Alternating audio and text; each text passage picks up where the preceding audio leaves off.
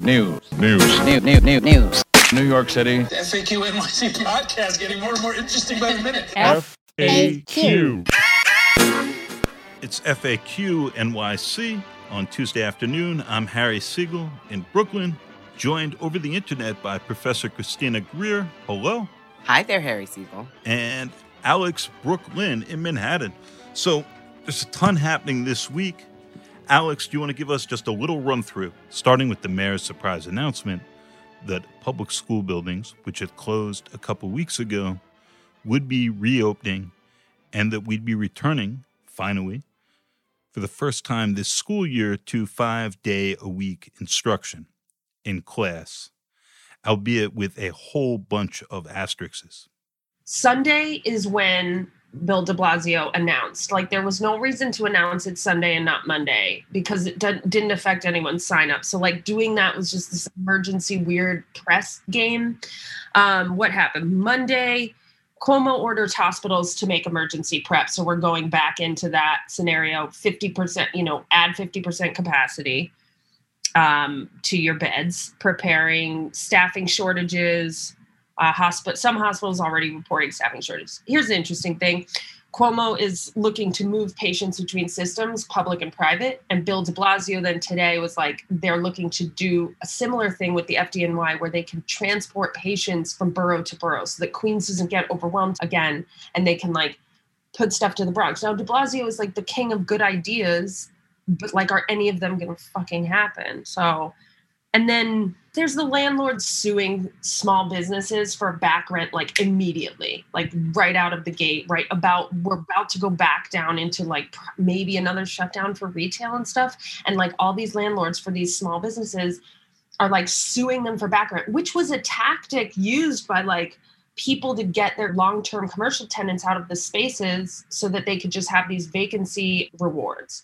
And now, like, you look around and there's so many vacant storefronts. Like, where the fuck are these landlords thinking they like they just want to get their spaces empty? It's it's very it's literally like the rich are causing blight. In just a minute, we're going to have Professor David Bloomfield of Brooklyn College and the CUNY Graduate Center on to uh, talk more about what's happening and not with the schools after that, you're going to be hearing about a cool new project we have along with NYU students called the uh, People's Podcast.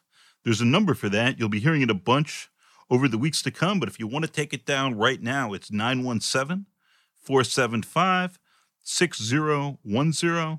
And we'd love to hear about the uh, topics you think we should be covering, maybe even the ones we've totally missed up until now. And if you want to uh, give a ring and suggest some of those. We would love to hear from you.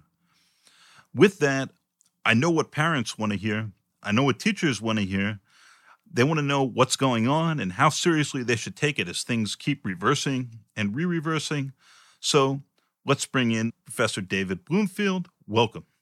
I know a lot of uh, our listeners are personally experiencing this but I'm hoping you can take us through. Since the virus arrived, we've had all sorts of whiplash and, and sort of neck snapping changes with what's happening. The latest is that five day a week school is back uh, with all sorts of fascinating asterisks there. It's back as of uh, a week from now, and it's back for elementary school and uh, District 75 and students with special needs, and it's back for those students so long as they were already in in person classes or signed up in the mayor's wackadoo last minute sign up now or lose your chance forever thing he announced a few weeks ago, right when schools were closing. And it's supposed to be back for those students um, right at the same time that the, the numbers are going distressingly up. But it's not clear now what the threshold for uh, new closures would be and how any of that would work. So David, can you just take our, our listeners through how we ended up here um, and, and, how the mayor's vision and leadership has been? He was determined to get the schools open, and he was the one big city mayor who did that right away. But they haven't been so open, and it, it seems a little weird to me at least. Well, let's start at the beginning, Harry and Christina, which is that the virus arrived in January, and we really knew about it in fe- in February. So lack of planning is is really what your listeners have to understand. There's been a singular lack of planning by the leadership in the mayor's office, by the Department of Education since February when they should have been planning. And de Blasio, even at that time, stubbornly decided against the recommendation of his public health officials to keep the schools open, probably just a few days, maybe a week, maybe a week and a half. But that was a, an important time when his medical advisors were telling him to close the schools, and he was saying, carry on. Then the schools closed with very little preparation for remote instruction. Teachers were sent into their schools, where a number of them picked up COVID and unfortunately died because uh, they weren't protecting themselves. They weren't able to protect themselves. And all spring, we had basically all remote in a in a series of of precipitous move. First, it, most people were on Zoom. Then it turned out Zoom didn't meet federal privacy requirements, and so Zoom was shut down. Most people moved to something called Google Classroom. Uh, Microsoft Meets, uh, and and and it continues to be the Wild West as far as uh, remote instruction. And even with the mayor's now proposed, it hasn't happened yet, five day a week instruction for about 200,000 kids, uh, which is great.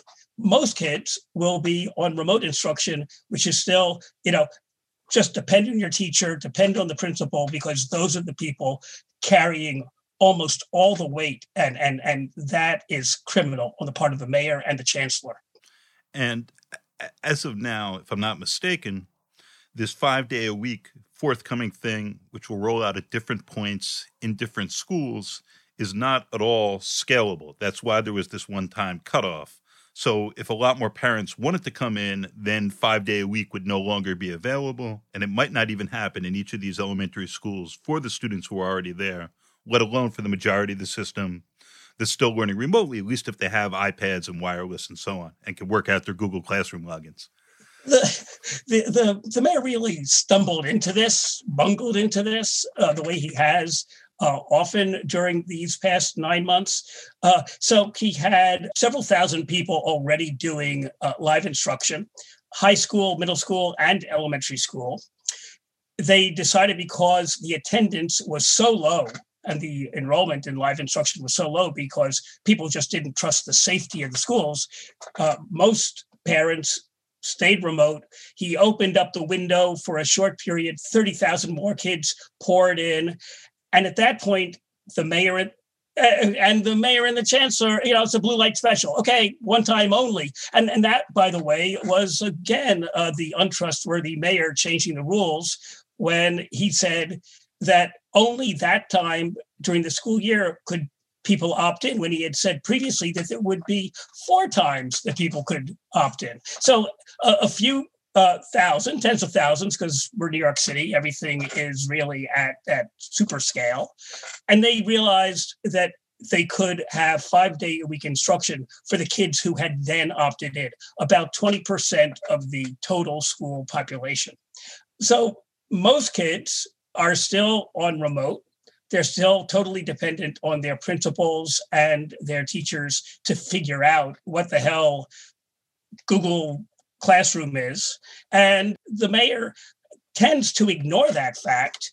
So a lot of what's going on is sleight of hand. All he talks about is this obsession that he has with on site instruction, which it turns out is a sort of reverse triage where the more privileged whiter kids mm-hmm. are disproportionately right. represented in that in school group and the poorer kids the kids who probably need that more are the ones who are left to fend for themselves along with their teachers and their principals uh, often without internet to do what is supposed to be remote education so i've got two questions for you because in this whole conversation we keep talking about the mayor where is School Chancellor Carranza in all of this narrative? Like I, I very rarely ever hear his name mentioned, and one would think that he would be leading the charge and not Bill de Blasio, who clearly does not know what is going on. Right. You know, I have a list of my talking points, and and the last, but maybe most important, is where's the chancellor? Right. Uh, and and I, I think what that, I mean that's kind of the original sin that we forget back in time, the before times, as we say, when Carranza was a second choice, and the superintendent of Miami had that famous press conference. He was about to accept the anointment as the chancellor of New York City Public Schools, the largest school system in the country. And they stuck on the issue that Carvalho wasn't going to be able to appoint his own deputies. They would have to be okayed by City Hall. Out goes Carvalho.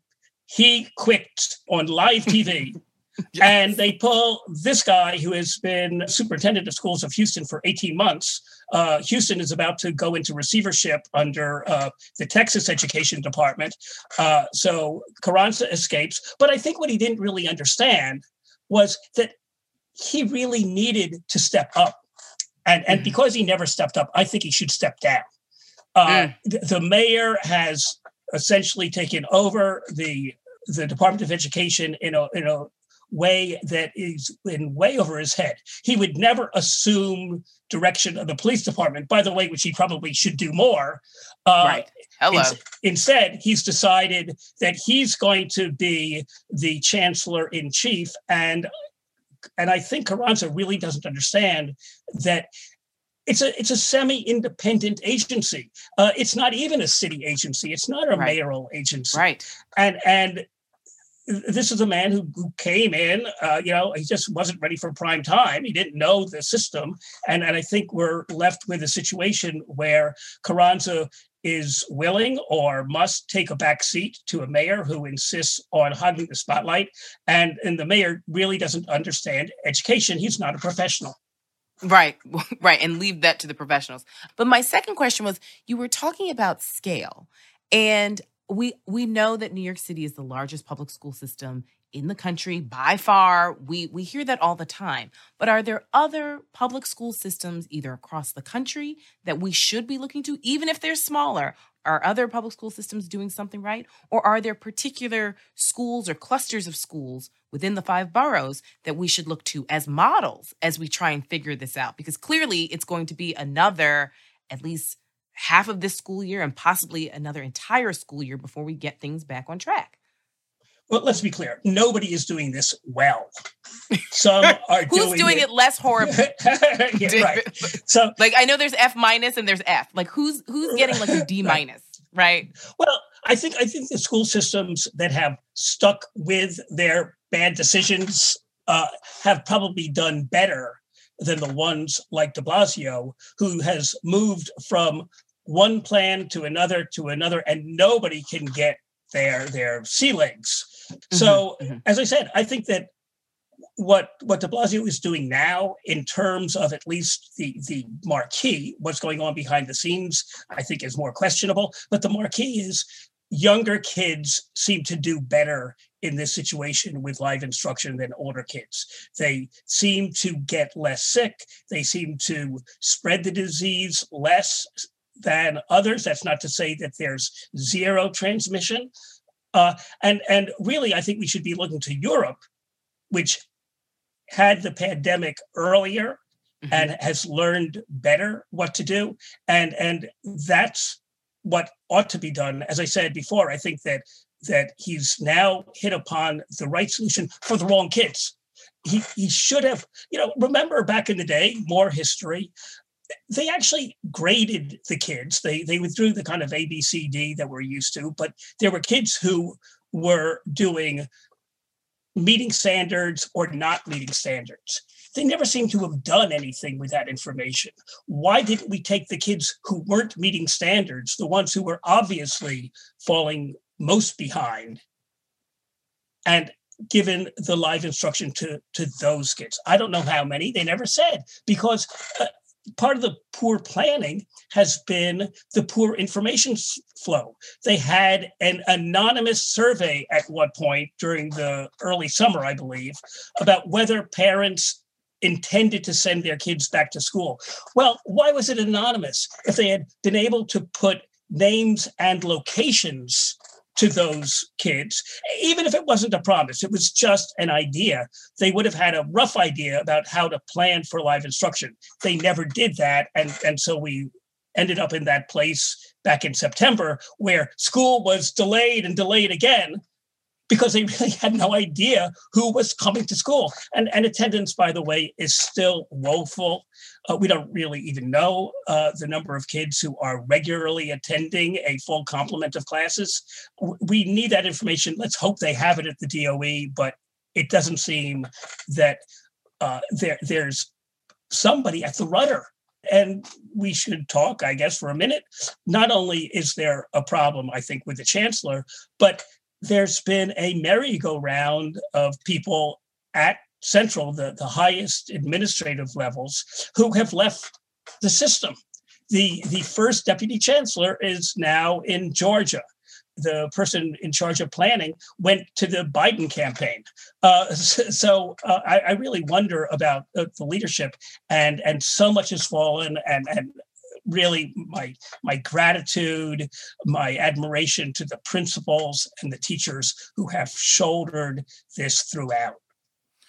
So that that survey that happened over the summer, the mayor promoted very aggressively, and he said it proved that three quarters of parents were really determined to have their kids back in school. And that was the justification for reopening the full system, including high schools and junior high schools where a lot more students can actually work remotely. And then a fraction of those students actually showed up to courses because they weren't actually committing to anything and because of the way it was framed. That seemed pretty obvious at the time. I wrote about it over the summer. Liena Zagare wrote a terrific piece of Bklyner about that. I want to go back to something you mentioned a bit ago about how the DOE really is independent to some extent there's a lot of talk now about what's going to happen with mayoral control. Uh, Michael Mulgrew of the UFT has talked pretty openly, and he said this before about wanting the mayor to have less power over that board and to sort of uh, distribute it. And up until now, at least, it seemed like de Blasio has really made the decisions for Carranza on these bigger calls. That the one group he keeps his promises to, no matter what, has been the teachers union, whose buy-in he needed, of course, to reopen the schools. So that 3% threshold was absolutely sacred and binding. Whereas the commitment to parents to have quarterly, uh, you know, re-enrollments was, you know, this is life, circumstances change. So I, have loved your view on how the uh, the union locally and uh, Randi Weingarten nationally have, have handled this so far, amidst all this uncertainty, and about what should happen in Albany next year when mayoral control is supposed to be up for renewal. Well, I think that uh, Michael Mulgrew was somewhat blindsided uh, by this. Uh, I, I, think he was willing to go ahead with the mayor's plans. Uh, he's been a supporter of the mayor throughout the seven years of the administration. Uh, the problem, though, was that his rank and file were scared to death. And I think that Mulgrew quickly had to get his act together in terms of the uh, the teachers to uh, get keep their support. And, and it was he who really engineered those uh, serial delays back in, in September to go through to some degree of performance. But I think also they weren't ready because they didn't plan to get those schools in physical shape with ventilation, et cetera, to uh, make that possible. Now, let me say that I'm actually a fan of mayoral control. I, I, it's one city. I don't know how we could devolve governance to the set of community school districts that we have. The mayor always has control over the budget. He has control over the union contracts. And it, it just seems impossible to have operational control in, for example, Board of Education like we used to have. That was a great success, huh? And so I think we have to reform mayor control, but I don't think we can throw it out. We're left with it because we have a strong mayor city charter and power flows, and more importantly, money flows from that. So, David, what's the plan to get out of this? I mean, I, I think you've you've laid out beautifully sort of what has gone down, uh, or or not, um, for failed leadership. But what would you tell parents who were just like, so we'll have a slight reprieve over winter break. What are they to expect? Where do we go from here? What should teachers and principals plan for? Like, what's the path? Where Right, do you so- see us going? Right. So we, we should have low expectations. We're, we're all, in a way, you know, walking in place uh, for, have been for nine months, will be probably for another five months, nine months. So I think people shouldn't expect too much. I think the mayor should stick with this plan, modifying it along the way, perhaps. But but for instance, uh, we have a lot of high schools and middle schools sitting empty right now.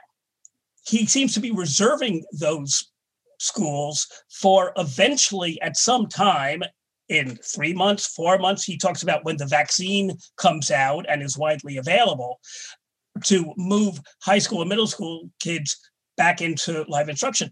I, I think he's wasting a great resource.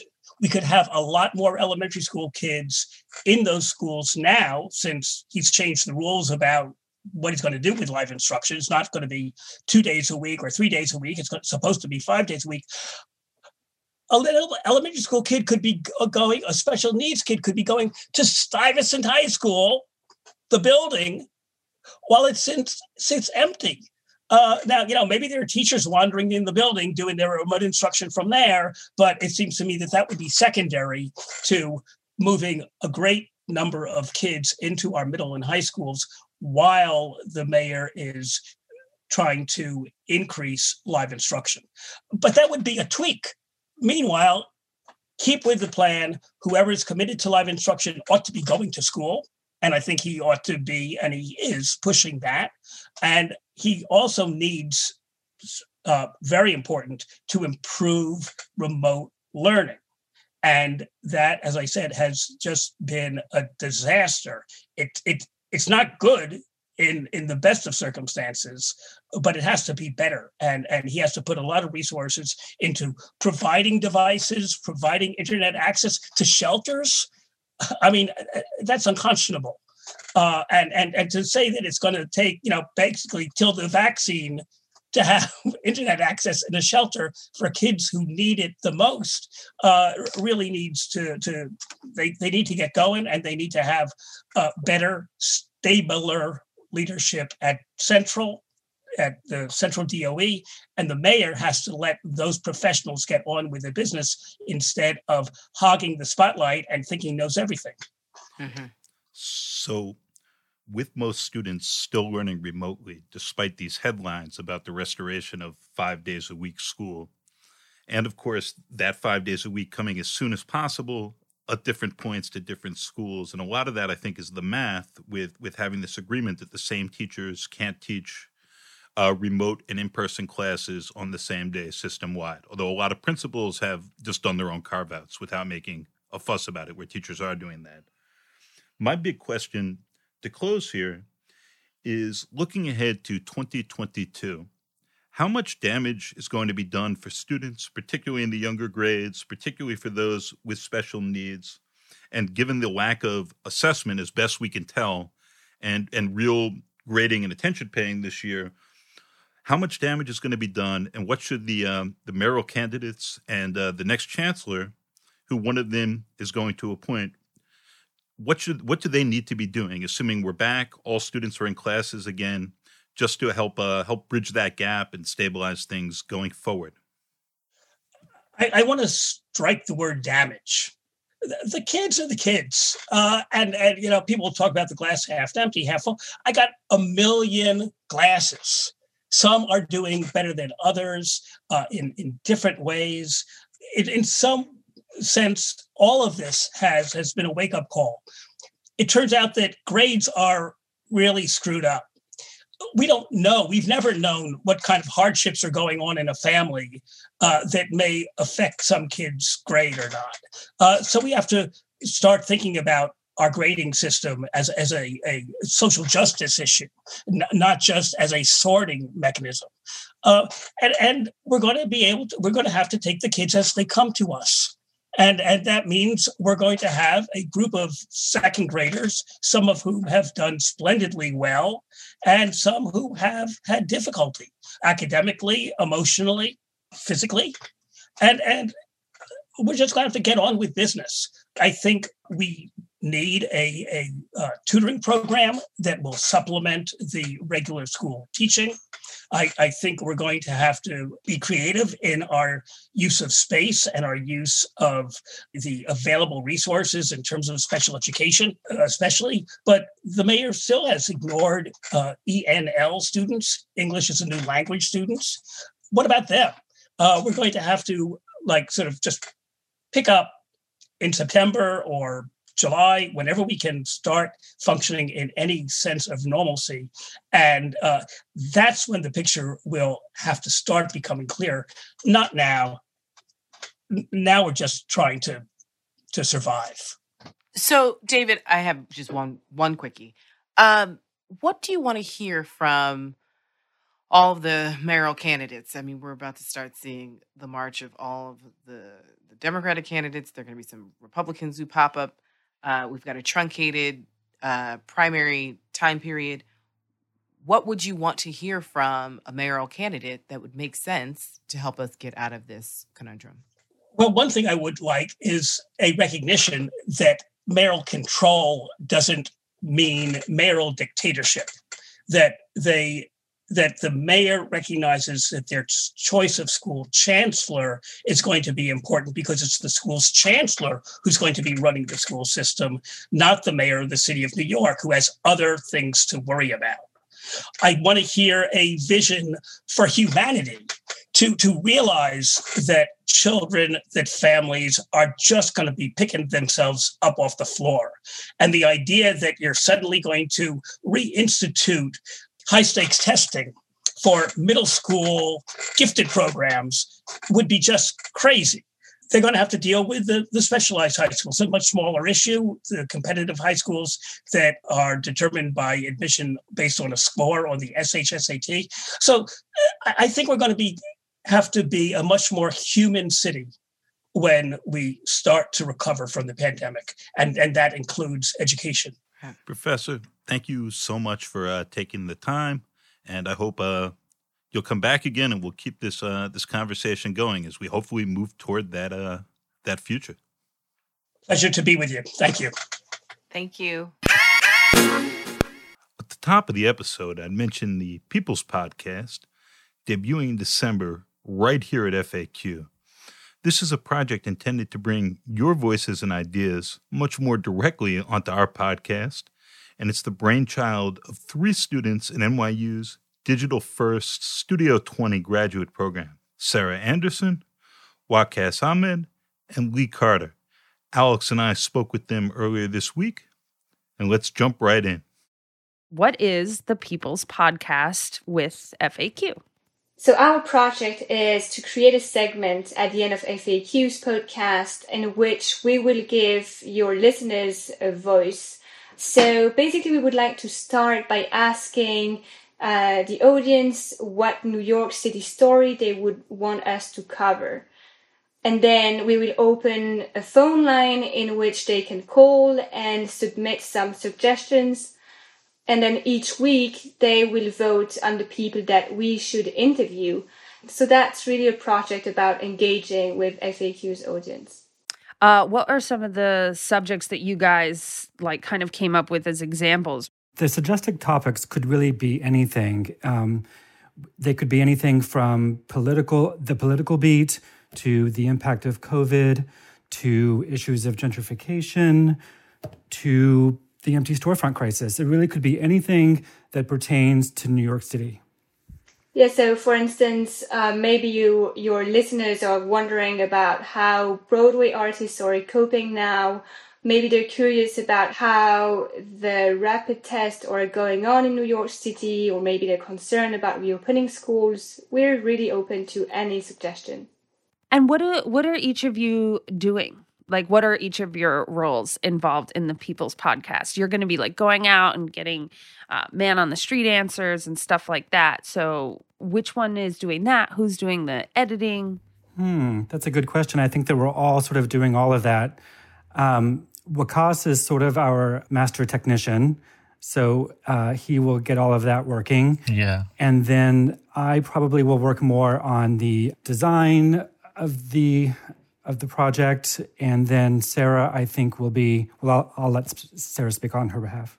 Yeah, so we really see this as a teamwork. Um, so we we expect to go the three of us on the field and interview the people that um, you have decided. But following on, what Lee said, that Waqas is making sure that we are collecting your voices through the various channels that we are implementing right now, um, but basically a phone line. And I will work on the editing part, and Lee will also work more on the stories and finding the most relevant people that we should interview based on your suggestions. The phone number to call um, is 917 475 6010 really, we have one question What is the New York story you want covered? And as I said before, people can call in with any topic that's related to New York. We want a broad range of topics, and then we will sort those topics and begin our investigation on one of them. When I was a kid, I would hear you'd walk through the city and you'd hear a payphone ring because you know there were a lot of payphones that actually worked right um in the city. And i remember i picked one up on the corner of astor place like right in front of astor place barbershop um so walking towards astor. And i remember i picked up the phone. I must have been like 14 and it was ringing. And it was you know heavy breathing. It was clearly somebody in the midst of something hoping someone would pick up some sort of sexual thing. But my question is are you guys prepared for like the prankster new yorker onslaught? And are we gonna hear any of those if they're not too horrible? Um sure. Well you know that's what gives um, flavor to the city right? I mean the lively community and personality. And so I feel, you know, yeah, I think that we're expecting that and that'll be part of it um, as long as it doesn't get, you know, raunchy or, or anything. I mean, we don't want pranks, but like if pranks happen. well, we're not opposed to pranks if it's really funny, but um, you know, mostly we really want to learn about the community. We want to learn about the audience. That's what this project is about. It's, it's about listening to the audience and allowing the audience to determine the direction of our reporting if you've been listening to this podcast, you've heard plenty of our voices and have some sense of our preoccupations and interests already. And we don't know what we don't know. And this is a great chance to tell us what we don't know, to have this crew find out more about it, and to, to expand what we're doing so that it aligns with what's interesting and important to you, our listeners. So we really hope that in the course of this, we're gonna we're gonna hear from you, and that uh, this should be, I think, a lot of fun. Let us know. Again, that number is what? 917 475 6010. And we'll be plugging that phone number all throughout this episode and many to come, as well as probably doing some of those old school flyers with the little cut up numbers. So keep an eye out for some old school punk rock Xeroxed FAQ flyers that I'm really excited to be as my contribution to this endeavor. Um, guys, I'm so happy that you guys are are doing this. It's such a great idea. Thank you. It's great to be here. This is exciting. Uh, Sarah, Waqas Lee, thank you guys very much. And uh, let's uh, let's find out what people want to know more about. Yeah, people's Absolutely. podcast. People's Absolutely. podcast. FAQ. FAQ NYC is a production of Racket Media and a proud member of the Brickhouse Cooperative of Independent Journalists and Artists. We're headquartered at NYU's McSilver Institute for Poverty Policy and Research and recorded this week from the boroughs of Brooklyn and Manhattan. A special thank you goes to our guest this week, Professor David Bloomfield of Brooklyn College and the CUNY Graduate Center. Stay tuned for more from the People's Podcast. If there's a subject of interest to you, you can call and leave a message at 917 475 6010. Our executive producer is Alex Brook Lynn, and Adam Kamara mixed and edited this episode. Be safe, be good, wear a mask, and we'll see you next week.